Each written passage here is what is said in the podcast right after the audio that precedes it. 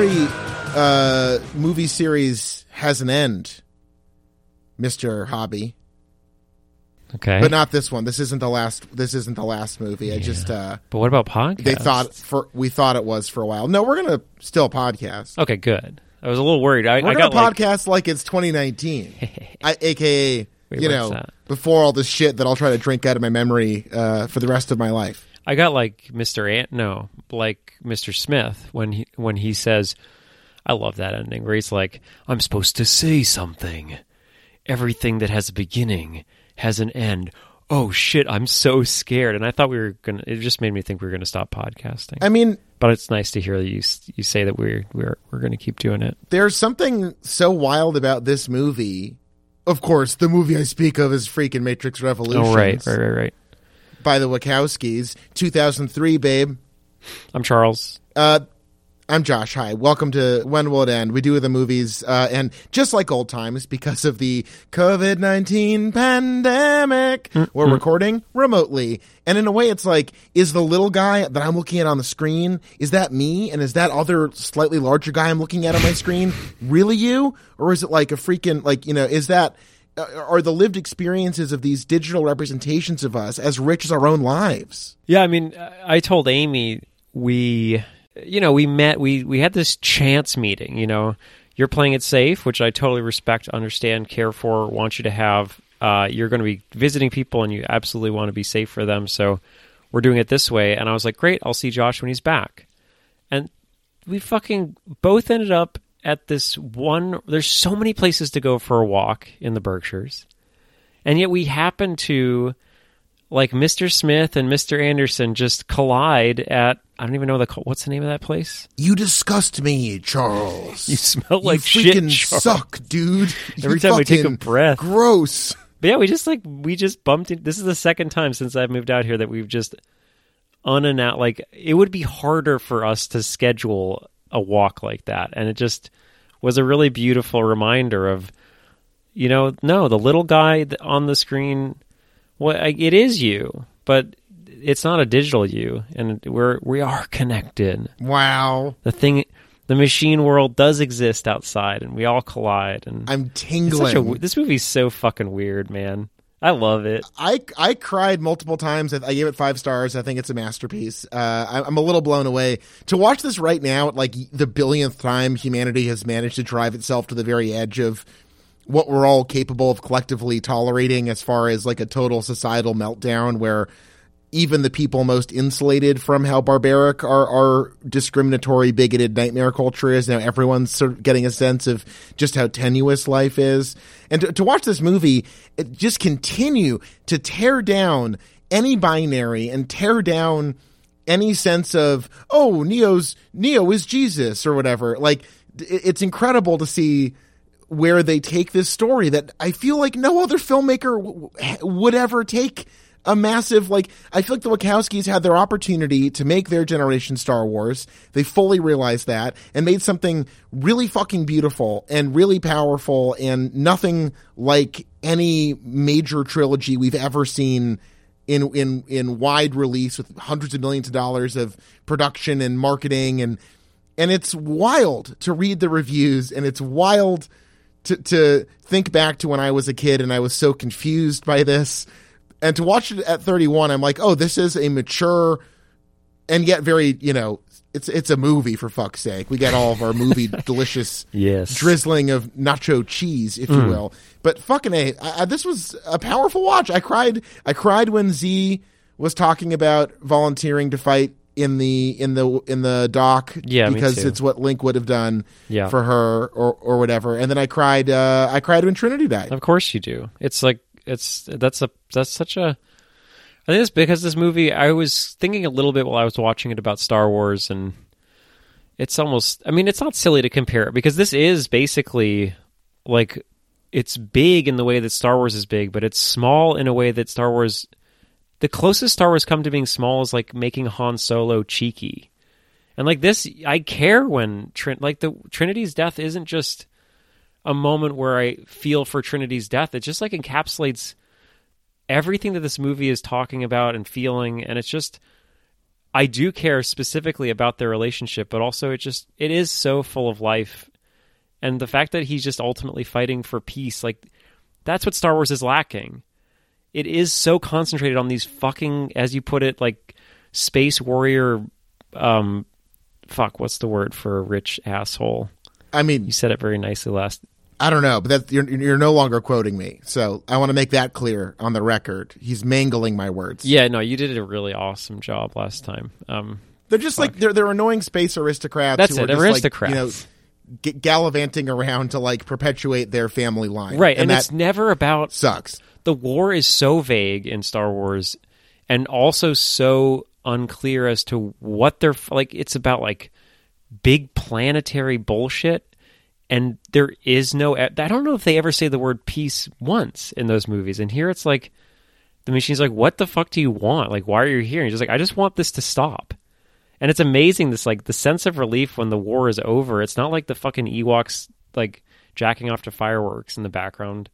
Here you get a sense of these people that live in dirt actually have this thing that they've been dreaming about for so long but haven't even really been able to imagine it ever being over But but but the ending even it transcends that because everyone gets a wild ass happy ending that's so beautiful and interesting where the forgotten programming inside the matrix who at this point we have come to understand are just as alive and full of personality and experience and and love and, and that scene where in the train station they deconstruct the concept of love and Yeah. take it away from being this like you know romantic idea and a very and, and reduced to a very simple idea which is you know preserving a connection that's important to you. And so the the the the programs inside the matrix have a resolution the machines have a resolution and humanity has a resolution. And it's wild. It's it's like a tripartite you know finale that i couldn't possibly have expected. You know we talk a lot about the first movie being this sort of standalone piece. And i have to say it does feel more and more like an island the the farther away you get from it. Because this is such a raw vulnerable expression of humanity and the first one is like pretty much anything but. It, it's just a, it's a wild the, the the transition of color and texture and just what you look over these three movies and, and the the wonderful addendum of the animatrix and my god what what a journey. It's a real journey. This is one of those movies that now that i've watched it a few times as an adult it is it's like when you finish your favorite book as a kid like i really just want to jump back in. It's really it's such a rare especially when i'm like fucking almost 40 and i'm like acting like a kid where i just like i want to pop in the matrix dvd once i'm done with them like it's just this cycle of i love the way it starts i love the way it ends and then by the time i get to the end of the this existent trilogy i'm like i just sort of feel that pull to go back to where it all started Yeah, no, I, I, I totally feel that. There's no better way to whet your appetite for uh, resurrections. And again, it's like I was, uh, you know, perusing Letterboxd as uh, diseased idiots like us tend to do. And right now in Letterboxd, uh, I believe Revolutions and Resurrections are currently both sitting at an average of three. what Yeah, that's so crazy and to, to give you a sense about how like uh, bizarrely po- like the, the amount of polarity there is in the in the community around these movies, The Matrix One has a letterbox 4.2, which is Right. a, like a ludicrously strong score. Like that, like I feel like most things, if you get towards a four, you're, you're doing pretty well. So for the Matrix to sit comfortably in the fours speaks to how like indelible it's become. But I, I feel like it, it is like an emotional maturity test in so many ways because like all of that world building in Zion that we got into, all of that and Zee and Dozer's partner and the council and Locke and, and all that stuff where you're like, wait a minute, I want to get back to the Matrix. What's this for? All of that pays off in this movie. yeah It's not about Neo saving the day. Everyone saves themselves because everyone has the power to save everyone. Yeah. That's the message. Neo is as much a part of a group effort as anything else. And the fact that that when he gets when blinded Neo gets to the world of the machines and just sees a beautiful city of light, it is one of the most incredible decisions to make. You know, this isn't fucking marching on Sauron's whatever in Lord Right, of the yeah, yeah. stupid ass rings. This isn't blowing up the Death Star. He goes to the, the world of the machines and sees a place that he would be sad to destroy. And if he just destroyed it, it would be a complete waste of everyone's collective energy. Yeah, no, You know, he says and- to, to to Trinity, "Is like, I wish you could see what I see." Like, it's such a cool metaphor, but also just like it really is just changing your perspective a little bit to not see the enemy as this like evil place, but another place, and the peace is just so much. It's I don't remember. I was very young and not political, but I just sort of like this is seems really early to be making such a strong two parter about peace when we're like just a couple years into the Iraq War and Afghanistan. Like, Well, just, no, the, the war in Iraq started in March t- 2003. So that started. Uh, Okay, the, the, yes, the bombing yeah. of Baghdad was in March 2003. Yeah. So, so that war was basically n- still getting off, nowhere close And, to reaching its. Uh, the war in Afghanistan was underway, but uh, yeah. Oh, sorry, sorry, that's what I meant the Af- war in Afghanistan. But just like it seems early, as you said, like we're very early on in this war that we're fighting, and I'm pretty sure Americans are still like freedom frying at that point, and mm, still pretty behind. I know there's at that point there's more people that are starting to be like, "Hey, this sucks," but like to have a, such a strong movie where it's just about peace and love, this seems very much ahead of where the culture was in 2003. Oh my god, I think you're absolutely right. And like I think uh, I read that its performance dropped off 66% the second weekend. People Wow. were really not ready for this. But like, what, what what you're talking about is this idea that you know when the when the when Mr. when Mr. Smith envelops Agent Smith envelops people, they enter him and he enters them and there's this exchange. And from that exchange, the mis- the machine Mr. Smith gives Neo the ability to understand like machine life and and the Oracle implants Mr. Smith th- she literally gives him the final line that achieves everything that she set out to do over this long and complicated elaborate game of chess which again like i'm pretty at this point pretty sure i understand the broad strokes of it but like the fact that you have the bravery to put together concepts this intricate and patient and full of nuance I don't know. It, it's it just feels like you know. I'm going to paraphrase someone's review that I, I glanced at at Letterbox that blessedly was very positive about this movie, but it feels like a miracle these movies exist. They're so multicultural and diverse and inclusive. They're so like uh sexy and fetishy and weird. They're so like intent about communicating a worldview that is so complex and so forgiving. I don't know. It, it's it's really wild. It's nuts that this that society allowed this to happen as much as it tried to reject this movie most of all. Because Reloaded, I think, is the most successful financially, which makes sense coming off of the first one. Yeah, I actually, I mean, it's, this this is going to be a very difficult ranking, um, and we're not there yet. But I just was like, even trying to think, like, I don't know. I think I prefer this movie maybe slightly overall, but the second one has some pretty amazing stuff in it too. But they're also basically just one movie. This is, I don't know. Maybe they'll just all tie for first. We'll see what Resurrections is like next time. But it's so far, yeah. So far, I'm with you. I'm I'm in a four way tie for 1st They're all five I, stars. I have Yeah. loved all of these, and they've all worked together so wonderfully. And it's crazy to watch these in this span of time. Uh, because I feel like I've never really experienced it before. yeah, before it's now. cool too that I, I what's fun I guess about like a 20 year gap is that I've been seeing in Letterbox like everyone's rewatching these right now, which I don't know if they get as much play as like Lord of the Rings rewatches and Harry Potter rewatches and Star Wars rewatches, but it's even if the fourth one sucks, which you know I haven't seen it, it might, it's it I doubt it's going to suck, but even for the power of just forcing people to relive these moments, I don't know that if this hadn't come out, like I don't think there would have been this like cultural mass rewatch of the Matrix trilogy, and hope that hopefully people are like, oh, these are way better than when I watched them as a kid in 2003. I think that's really interesting what you're talking about because, like, you know, the the beauty of the people who want to like rewatch Lord of the Rings and Harry Potter is that like it the, both of those franchises. And I'm not accusing Tolkien of of having a concept of this at the time, but like both of them bend so aggressively into what we would consider fan service now of like we really get our cake and eat it too and pretty much everything in those two franchises you know fucking uh, Viggo Mortensen gets to go off to the Magic Elf Island or whatever with uh, Liv Tyler and you know Harry and Ginny you know They have a a kid baby together. They get to fuck. Finally, Ginny. we've named him wait, I- Professor Snape. wait, he, wait, he Al- fucks Allie's, Snape re- Allie's rewatching the movies right now. Right now. Yeah, right now. And I was like, why are you doing this now? I have to do this next year or later this year. And she was like, go fuck yourself, fairly. Because, like, you know. Wait, so are you going to be I'm- I'm- watch?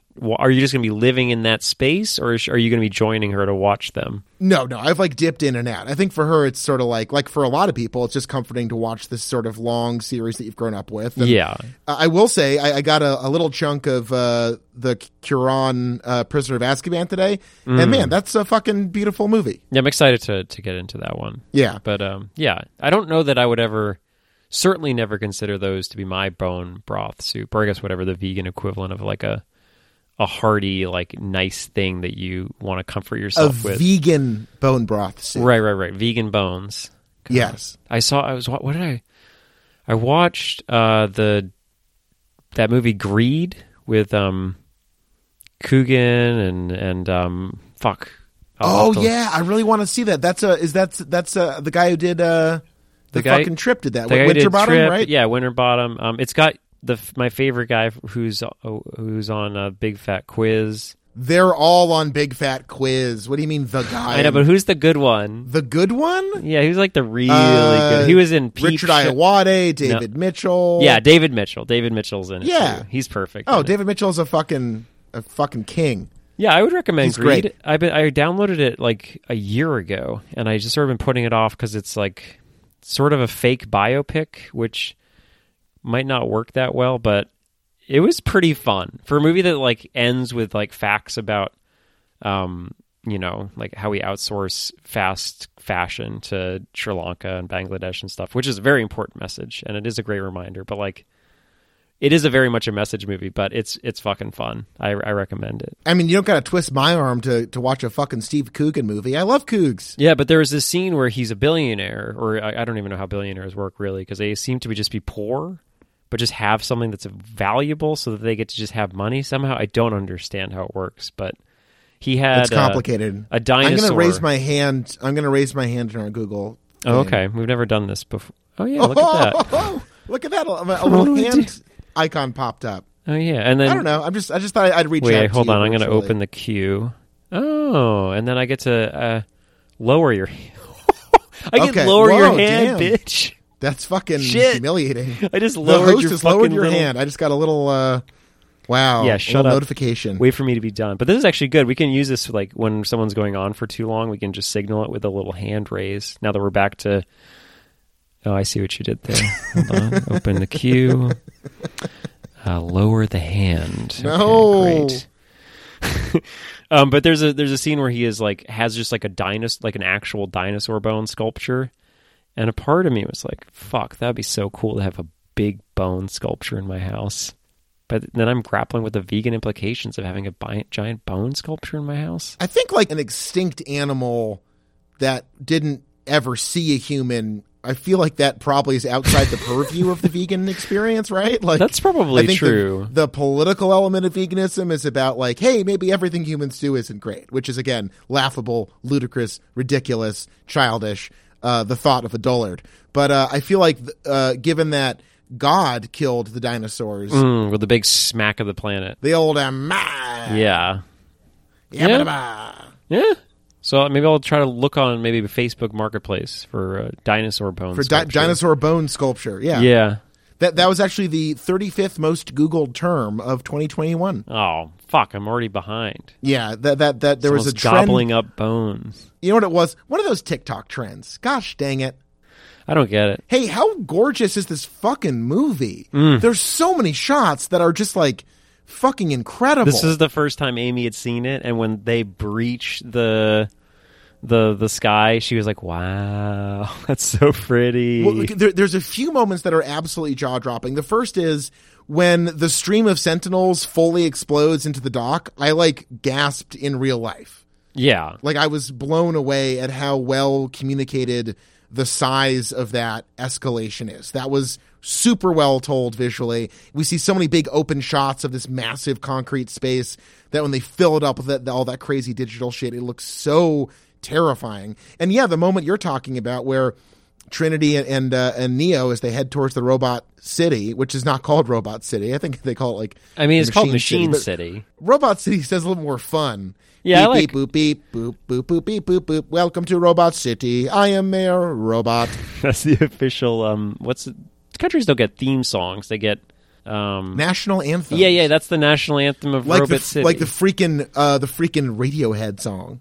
oh, do you think they love Radiohead in Robot City? That's a sick Oh. bass line. Yeah, I thought you were talking about the one where it's like, Everyone around. I am a robot. I fuck pigs. You drink water out of my urethra. You know that song? Everyone skips that song. That's my but I, favorite uh, Radiohead song, the pig urethra. yeah, yeah. I am a pig in a cage voice eating. to te- text, text to voice, uh, robot pig Yeah. urethra part. it didn't catch on. No, not big. Fitter, happier. That's it. Pigger, happier, more piggy. Uh, yeah, when they burst out and see the fucking actual sky, we see like it looks like Disney for a second. We see these beautiful blue and pink clouds and a perfect moon against a blue sky, and then they save they save the full effect for the final shot of the movie, the sunrise. We have never seen any of those colors together at any other point in Yeah. any of the films uh, until that one moment. No, it's it's and it's we we're talking about the ending now, but like, how fucking gutsy is it to end with like robot characters, like the the humans and the machines? It ends in the Matrix, which I find to be a fascinating way to to end this this like this initial part of the trilogy, where it's like all of our main characters are gone; they're either dead or vanished into nothing, or happy that the war is over. But no, it doesn't end with Morpheus. It doesn't end with um, a little slithering machine. It ends with these characters that we don't even really know what the fuck they are, and they're just like, hmm, you won this one, but I guess uh, well, you know, we maybe we'll see Neo again, and who knows what's going to happen. It does like it's weird that it took this long to make us another sequel, but they, as tight as this movie ends, it really does just like allow for something to happen. I have no idea what the fourth one's going to be like. Yeah, I'm uh I truly have no idea what to expect. I guess we'll get this out of the way. I am certainly not asking when will it end. The fact that I think you nailed it. This reintroduced you know resurrections and, and again following this bizarre journey of like Keanu Reeves on, on his like second major comeback using all of his upward momentum reaches out to at least one Wachowski to, to, to revive this series. I think there was so much cultural exhaustion from The Matrix at the end of hmm. 2003. Yeah. Because there was such a huge buildup. There were such controversial and frustrating movies for a lot of people. And then I feel like, other than, yeah, like obsessively rewatching the Reloaded for the big crazy chase scene and Monica Bellucci in that dress. and by the way, Monica looks incredible in, Yep. in Revolutions. Dios míos. Uh, I think I similarly was like, you know what? Everyone was annoyed. Everyone was exhausted by this. I I don't know. And then I, I just I do genuinely feel like it. It was like I don't have the energy to revisit these movies. I remember them being difficult, and now I feel like a fucking coward. They're my. This is my vegan bone broths. This is. I. I like. Now I'm so. They're so easy. They're like where it's complicated is so unimportant and sort of maybe fun. If you've seen them a few times, you can just maybe like focus on that. This on that rewatch. Like, what the fuck is going on? But you also don't. It doesn't fucking matter either. So you really can just watch it for like this giant love story and like it is an amazing looking movie. This is the fight scenes they sort of fixed there's only like a couple of embarrassing CGI. The CGI even though it's like a few months later, it seems to either look better or they just figured out how the other one looked worse and just stopped doing that. I don't know. The big Well, fight scene I at the end is they good. Made, they, they made a few canny decisions. Certainly, with the only one Smith at the end for the ultimate fight is probably more about just like underscoring the significant of the significance of the encounter rather than not repeating the challenges of Reloaded. But yeah, I mean, certainly they find a way to even with a lot of digital effects. I, I feel like it, it is barely an issue. I feel like at one point when Trinity throws a gun in the air, you're like, okay, well, Yeah, that's that was very- one. It's a very digital gun. Yeah. Like we talk about the fucking the the beauty of this world is that, I, and I'm so happy there's a fourth movie because like rewatching this, I'm like, oh right, there's the fucking fetish club fu- gunfight. That's yeah, that's so a cool. great scene to start with. Like I know it's yeah, that's basically the f- opening scene of this movie, right? Uh, it's towards the beginning, and and this brought up an important runner that I wanted to ask if you would notice. I texted you about this. You didn't text me back specifically about this. Well, I was watching So- a movie. Okay, well, I was okay, watching interesting. movie. That feels like a diversion from a very uh, good faith question, but okay. So Trinity calls Merovingian Merv, It's an incredible moment.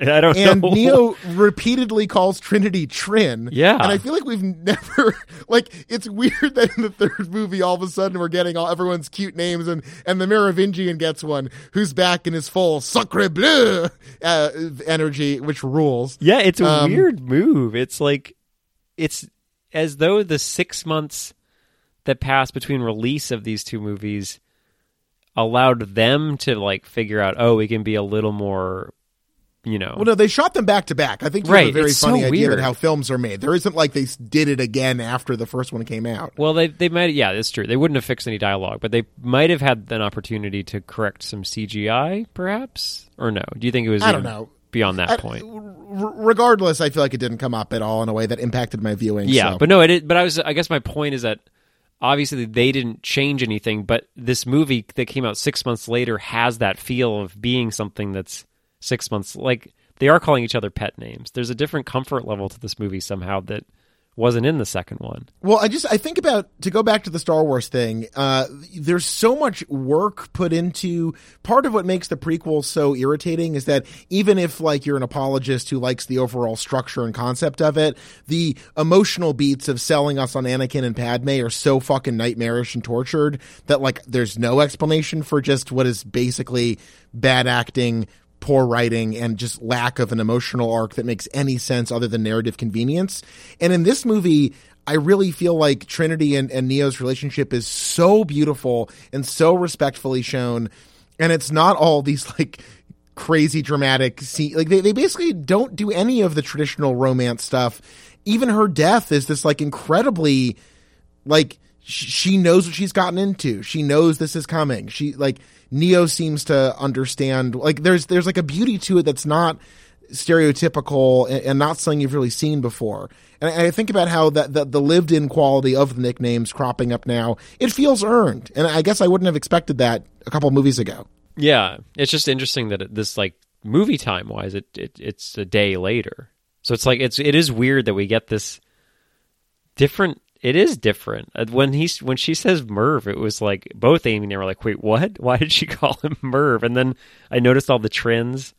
They they do seem much closer somehow than they were in the in the second one, even though supposedly that's the one where they've had all this time to bond and fuck and grow old together and this is just the next day but i don't know there is that their their story is so we sort of wanted this in the last movie and we get it perfectly in this one the the connection between those well, but two. again, I- think there's like there's like an elegance to how entwined their worldviews are. Where again, like Neo, the thing that in in Reloaded that prevents him from falling into a trap is his knowledge that his love of Trinity is true, and that is the thing that he has to go towards, not this thing that you know is about logic. And I'm always bringing up Mary Shelley's The Last Man on this podcast, uh, one of the great misunderstood novels, but. Um, I would argue that this movie continues that theme of saying that that concepts of logic are so entwined with imperialism and like uh, really entrenched hierarchical power systems, and this idea of like logic being the ultimate thing that that solves the world and technology and the fact that it is this emotional love story that really is the savior of not just humanity but the machines Again I, this is getting all sloppy. Forgive me. I'm so excited. I just love that this doesn't end with them like they decapitate agent smith and and big like pull a big lever down that shuts down the matrix. And they're like go be free to shop and go to applebee's. Like instead it's like no, they find a, an uneasy peace with their mortal enemies who realize that their shared everything is at risk when something as erratic and dangerous and all consuming as, as Agent Smith appears. And uh, think about like when Neo goes to stand in front on the massive precipice overlooking the city and we see this like world of little robot creatures yeah, emerge that, I around him. loved that. That was so nice. It's such an incredible detail. The machine world is just as valid and just like we learned about the Matrix. The world of the machines has personality and very real sociological dimensions that make it a community and make it like a, a, a fucking world unto itself. And this movie doesn't advocate like so many other movies do for all of the bad guys die when you press the button and the good guys are just alone now. Like they have to live with the reality that you can't just wipe out your enemy with a push of a button. That's an insane idea that would surely spell out death for you as well. But it's told in a way that's like nuance. yeah, that they aren't even actually your enemies. Like the the concept of enemy is is something that doesn't really even exist, and it's Well, and, and then you go back to fucking, and I was re-listening to a podcast that will not be named, where they were talking about how annoying and stupid Neo's conversation with the counselor is in Reloaded. Reloaded is how I say it now. Good. And I was thinking in this one how that conversation about how the survival of humanity is already already intrinsically based on the existence of machines and a relationship with machines. And the puzzle and that's the exact thing that this whole series points to, which is that like any binary solution to what's going on is probably misleading, stupid, and disastrous. And the fact that the, the, like it's so funny. You imagine an American audience in a post 9/11 world dying for the good guys fucking, you know, put a 45 to the head of the bad guy and blow his fucking head off and the good guys win again. And again, yeah, Neo dies, no speech. He collapses and like is given his Christ-like exit where he's mostly served as like a diplomat basically. yeah, yeah. Like- he's yeah, he's just And then you know, and then, yeah, then we cut to the fucking. Not even the machines, the programs are like, well, that sure was a wacky matrix. it sure was. Yes. Yeah, it's a it's a wild dun, ending. dun, dun. It's it's almost I would say it's more like a coda, but the scenes before it all sort of like Morpheus doesn't get one he loves speeching, man. Like he's speeches all the fucking time. He doesn't get a speech. He's just like, "Oh, Neo did it. Thanks." And then uh, Naomi's like, "Thanks, Neo." It's just like it's as light and small as the machine the programs being like, "Huh, that was weird, but I guess, you know, here's a nice sunset and or sunrise and Well, the, the free the Morpheus is so interesting because, again, going back to the podcast that will not be named, the people, the hosts were complaining about like Morpheus being like sidelined as a result of Neo realizing that the prophecy is made up. And to me, that makes Morpheus so much more interesting as a Yes, character. it's like to they- have been obsessed with a false prophecy. And yeah, in this movie, we get a very different Morpheus, and that's fine. I like that. I like that Morpheus has to realize, okay, so Neo was a savior, but not in the way that I was led to believe, in a, this much more complicated way that it, just raises all these questions about Morpheus that I think are so interesting, and he's he's so selfless and not proud in looking like like Fishburne plays him like someone who's been chastened by like uh, a revelation that has changed his world forever, and it has taken the wind out of his sails because he was wrong, and yet at the same time. You know, his faith in Neo, the human, not the one or the prophecy, was proven to be beautiful and valid. And I don't know. Again, it's like, I fully understand why people were so dissatisfied with this at the time. But if you're wa- if you're an adult watching this in 2020 whatever and you don't like this movie, congrats. You, just like Terminator 2, uh, if you like that movie and dislike this movie, you're a stupid baby. we have we have a special trophy for you, the Double Dipshit Award. If you like Terminator 2 and don't like these, um, well, maybe not. Maybe you can just come chat with us and tell us your feelings. But until that day, you have earned the Double Dipshit trophy. Imagine if uh, they they they T2'd Agent Smith. Neo, I guess we're buddies. Oh, wow, wow. God. Please, Mr. Smith, don't shoot anybody or kill them. I mean, can I shoot them in the cute. legs? Wait, is the character who plays Bane, the actor who plays Bane, different than the actor who plays Agent Smith? Right? Yeah, he just looks a lot like him and does an incredible. He does an incredible impression of him. It's Yo, how about that fucking fight scene? The the, the strobe light fight scene on the the Yeah. logos. That was incredible. I think that's this why. he fucking kicks Yeah. ass. I'm like astonished. You were talking about this movie is so this is the climactic third movie and it's epic as fuck. What were people complaining about? You get a massive battle scene with absolutely bonkers robots, machine gunning crazy, you know, fucking snake like robot monsters out of, you know, the most stereotypical but delightful sort of Goliath online, StarCraft slash Alien slash whatever. Like you're getting, you get so much candy with your actual complex story. I, don't know how people were so fucking babyish about this. This has all of the hallmarks of a big climactic finish. Yeah, it's it's that was one thing I noticed while watching. There's like some amazing. The whole uh, Zion dock scene is so much better than the like Helm's Deep scene in Lord of the Rings, which gets so much chatter.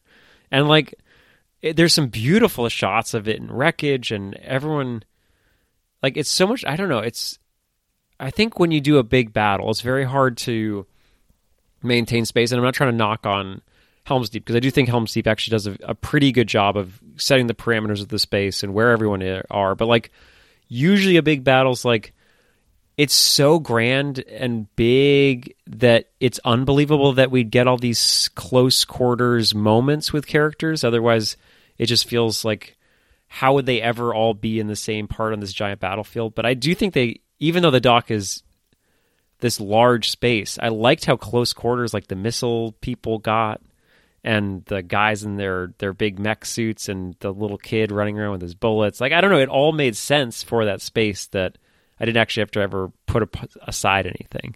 So Nona Gaye, who is Marvin Gaye's granddaughter, plays Zee, which I did not realize, and that's insanely cool. Um, I think Aaliyah was supposed to play the character originally and died famously.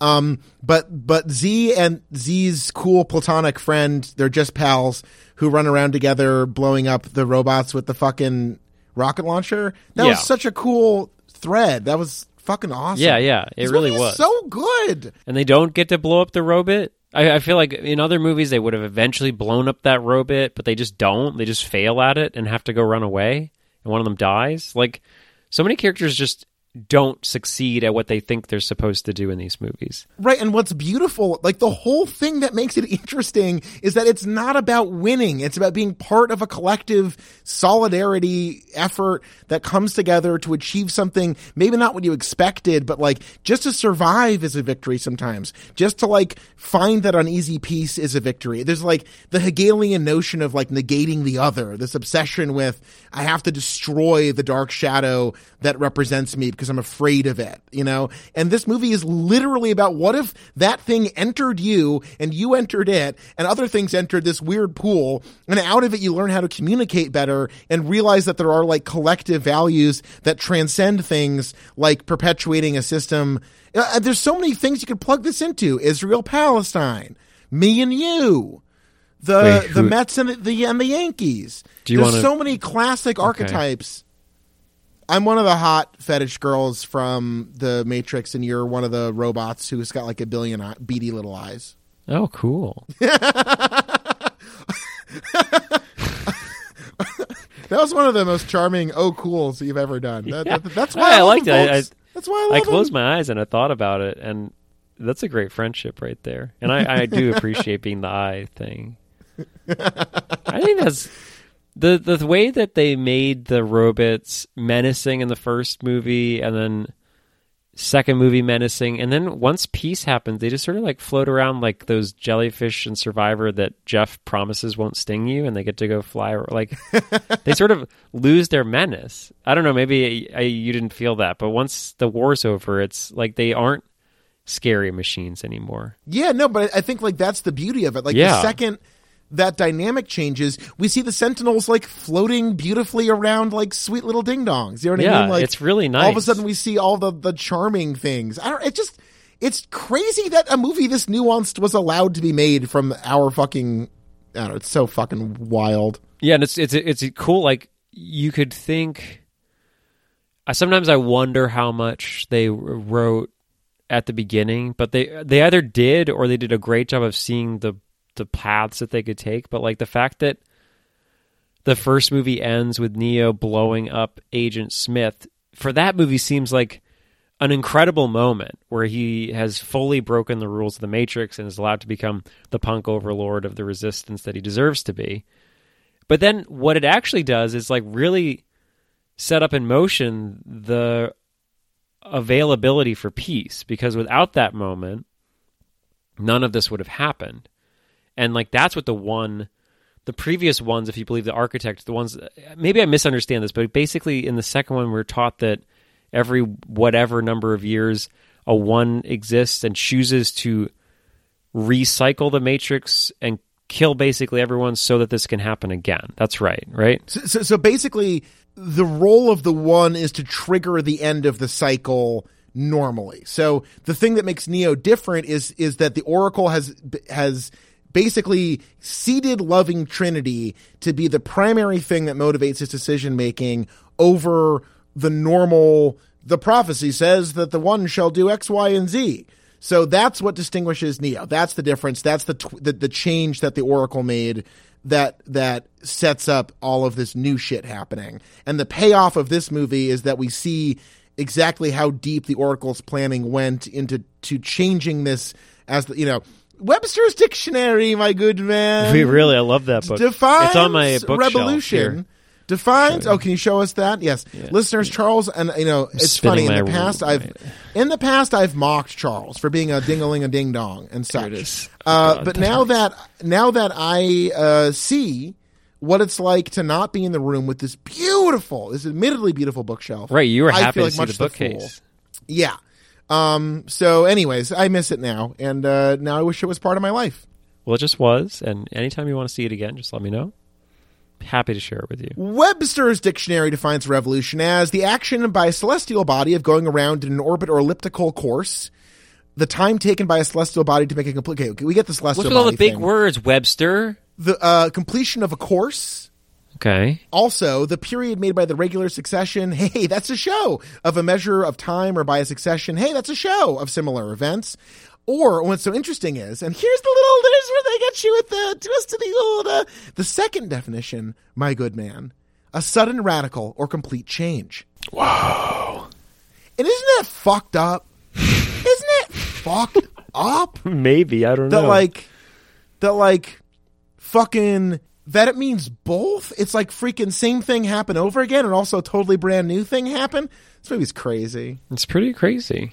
I yeah. So let me ask you this, Charles. Mhm. Um, I think in a way, and, and if you'll permit me to not, I'm not trying to describe this. We're not like breaking format because this is sort of a unique situation. But like, how would how do you think about us evaluating the first chunk of the world and then the fourth as an addendum? I think part of me looking back, we we, we can't just do MVP and then be like on to the next. Like this is the end of sort of a movement. It's You know what. I mean? yeah, yeah. So wait, what are you saying? What do you want? Rank So them? I want to do an MVP for this movie and an MVP for the original trilogy, and then it'll be interesting to see if down the line uh, we find that it's that like you know maybe someone is more distinct uh, in the fourth one. You, you, you know what I'm saying? yeah, yeah. And we also have to make sure we do the MVH Of course, the most valuable haircut. Haircut. I can't believe you haven't remembered that yet.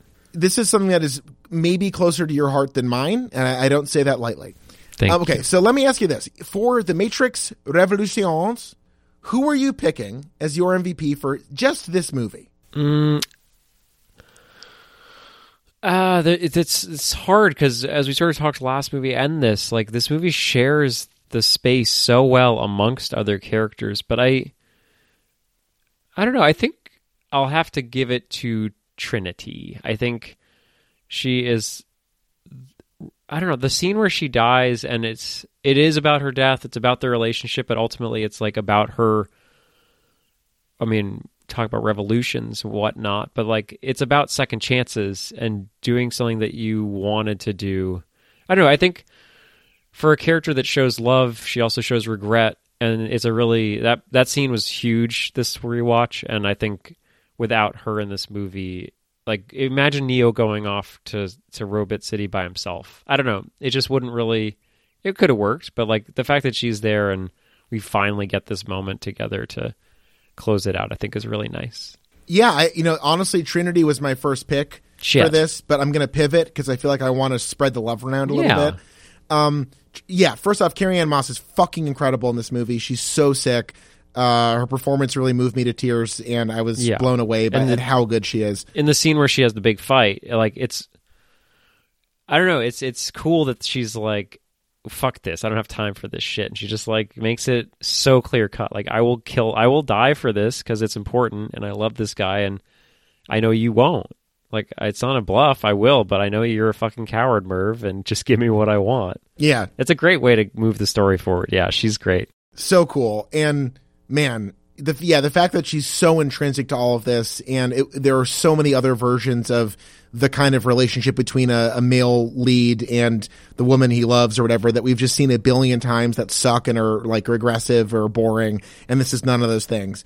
Um, I'm gonna give mine to uh, a certain Agent Smith because fucking it's easy to take for granted how incredibly fucking kick ass Hugo Weaving is in these movies, but maybe it's about seeing the guy who does Bane do an impression of Hugo Oh, Weaving where you're like, oh, this is so iconic and so expertly done that, you know, again, in the first movie, you've got Agent Smith and then like truly some of the most generic humans who have ever lived playing the other agents Yeah. and he just like he's like bursting off of the screen and so you know i genuinely don't know if they planned on agent smith being like the the universal corollary to neo by the end of this trilogy i wonder how how planned out that was or Right. if they like holy shit like this guy's so fucking good you know Well, that's sort of Uh, what I was getting he- to. Sorry to interrupt, but like before we moved on to this topic, I, that was like the fact that Neo blows him up, and yes, the the the the Oracle was like sort of pushed him to do something else, but even before that, it was Neo like finally figuring out how to be the one. Where every other Neo or the one before him chose the logic door, he chose the door that actually set this free by sacrificing himself to the creature that he helped create and is partially him. And like what a if they didn't think of that when they wrote the Matrix and just sort of like figured it out on the fly or after like like they did such great work making that story end in so many ways. So yeah, good pick with with the Mr. Smith. Yeah, and, and I, I just you know I feel like I'm I'm kind of churning up the water here at this point, but I'm just so in love with it. But like the the desire for movies like this and fiction like this to depict the other the bad other thing as it's like total opposites, and all these movies are very much about how two things that are different are also inevitably so deeply connected intrinsically that that difference at a certain point becomes imperceptible and the threat of smith and what he's become is this like all-encompassing nihilistic you know all consumptive quality that is antithetical to life as both machines and humans and programs understand it Yeah. so like, and yet he contains Neo and the Oracle as much as Neo ultimately contains him. It's just really fascinating. Mm-hmm. Yeah, and I might be reaching far, but I forget which character even says it. But somebody says there's a the line between love and insanity, or like the way we act when we're in love is is almost indecipherable between the way we act in insanity, or whatever. They said it better than I just said it. But No, no. Say it. Try a few more times. I think we're Um, getting somewhere. when you're insane, Yes. you might also be in love. They said, Fuck. That's good. yeah, but it's That's like good what you said. Agent Smith, it's uh, again, I might be reaching, but Agent Smith basically is like a rogue, insane agent, but also down deep, as you were saying, like the opposites are so much closer than they are. Like they're connected, and the fact that I don't think he understands what love is by the end, but it is this. They're close, and his destruction doesn't mean like he might exist too, you know? Like I don't I haven't se- I don't know if he's in the trailers, but like the fact that Neo might pop up later as they suggest, like this isn't the end of them. It is in a way, but it also is it will always continue and this like this this battle and then figuring out that the the connection is there too.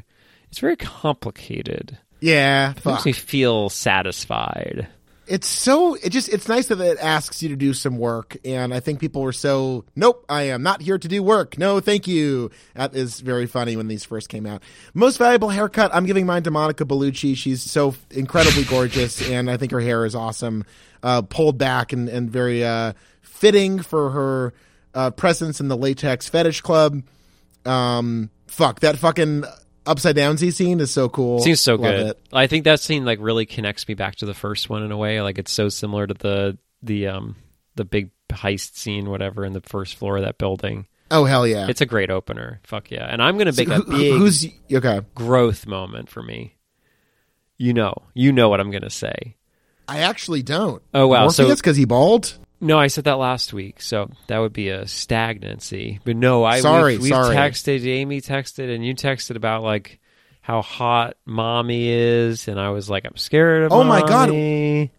But I'm You've ready. come full circle I've on come- Carrie Ann. I'm I, I still don't know what how I'd react if I saw that haircut in real life, but I'm ready to in the same way that Neo enters the Robot City and sacrifices himself before their their baby god, I am willing to give Carrie Ann Moss Trinity the most valuable haircut in this movie as a gesture of my sacrifice. I'm really proud of you. Yeah, thank you. As a growing moment, realizing that the like you know, Neo's haircut is the haircut I would want, but Trinity's haircut is one I'm willing to like allow. It's not my enemy, you know. Yeah, it's like how I'm getting into uh just all, like the worst jam band music ever now because it's like why fight it?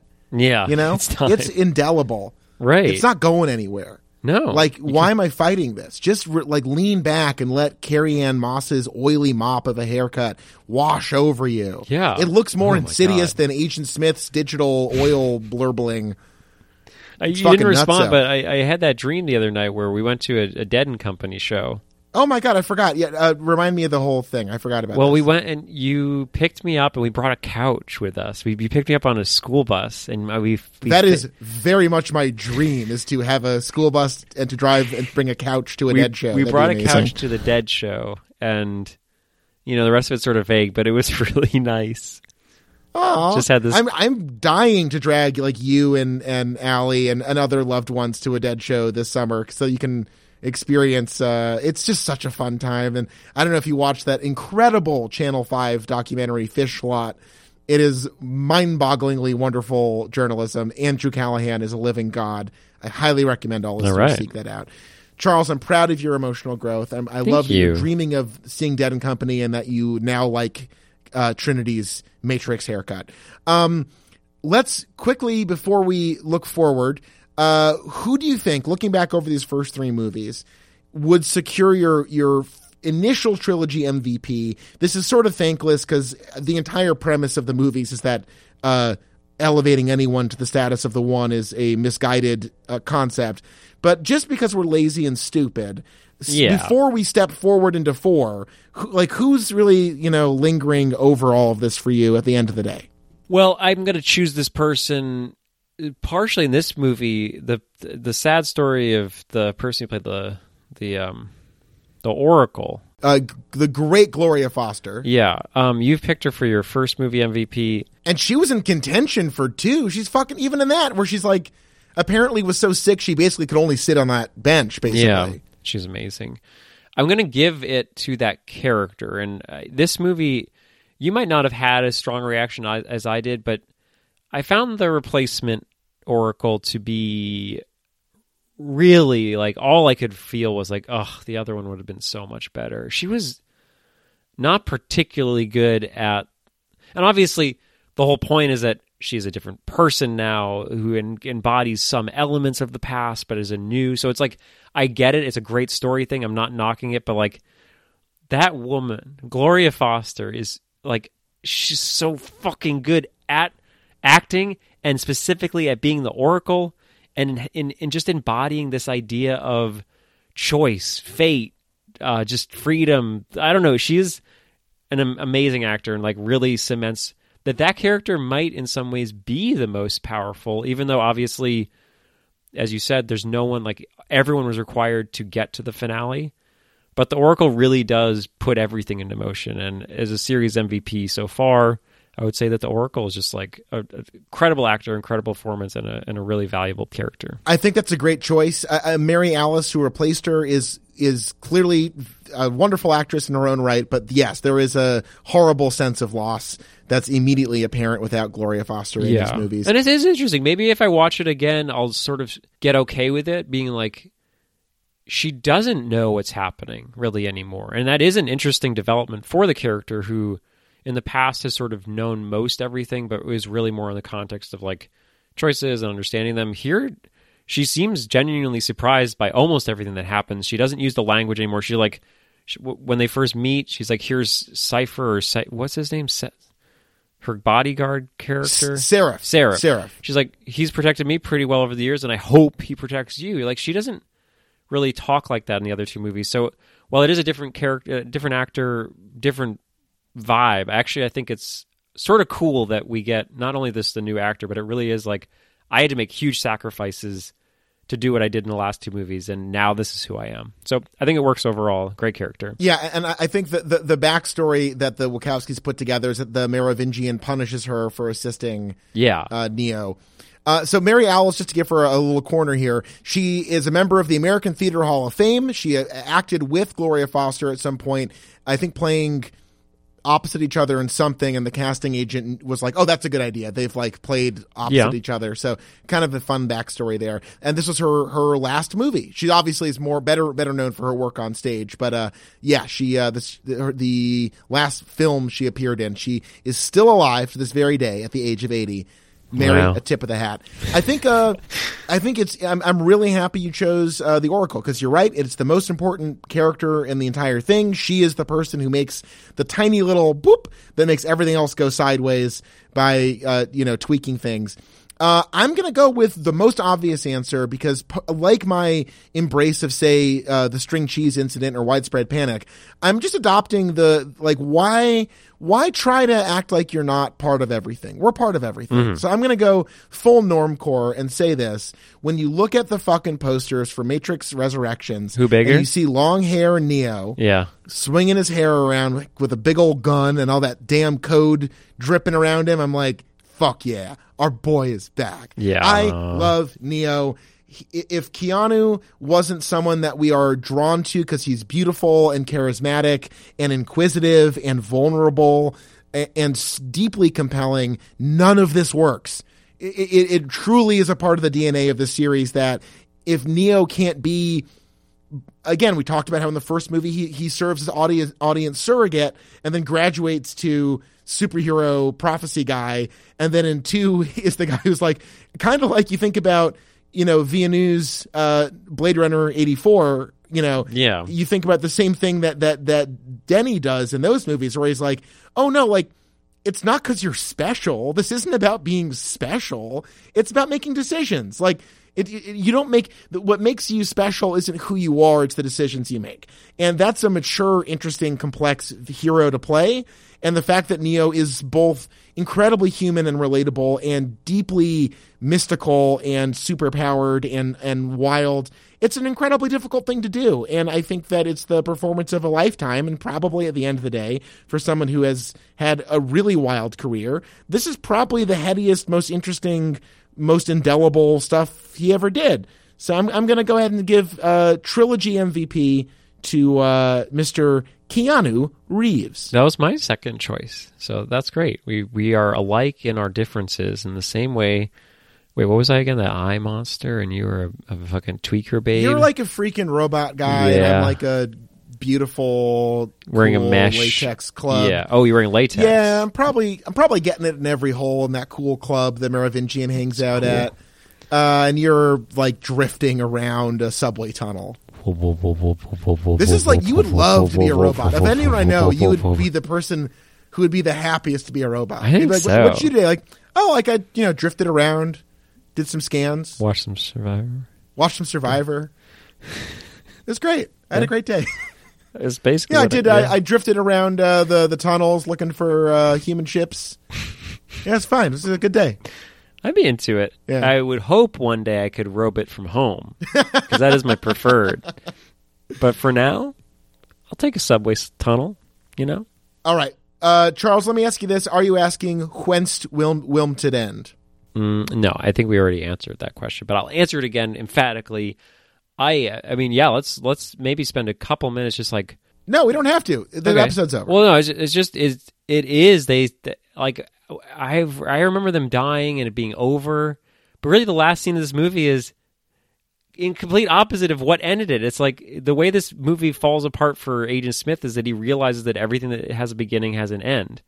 And then it just ends with them saying, well, or not. So I'm very excited to sort of see how they figure out how to create more story out of this. This is maybe the most exciting reboot franchising of my lifetime. It's sad to consider that Star Wars and the MCU, which at this point the MCU is like on the laziest train forward. Just it's every new fucking movie sucks.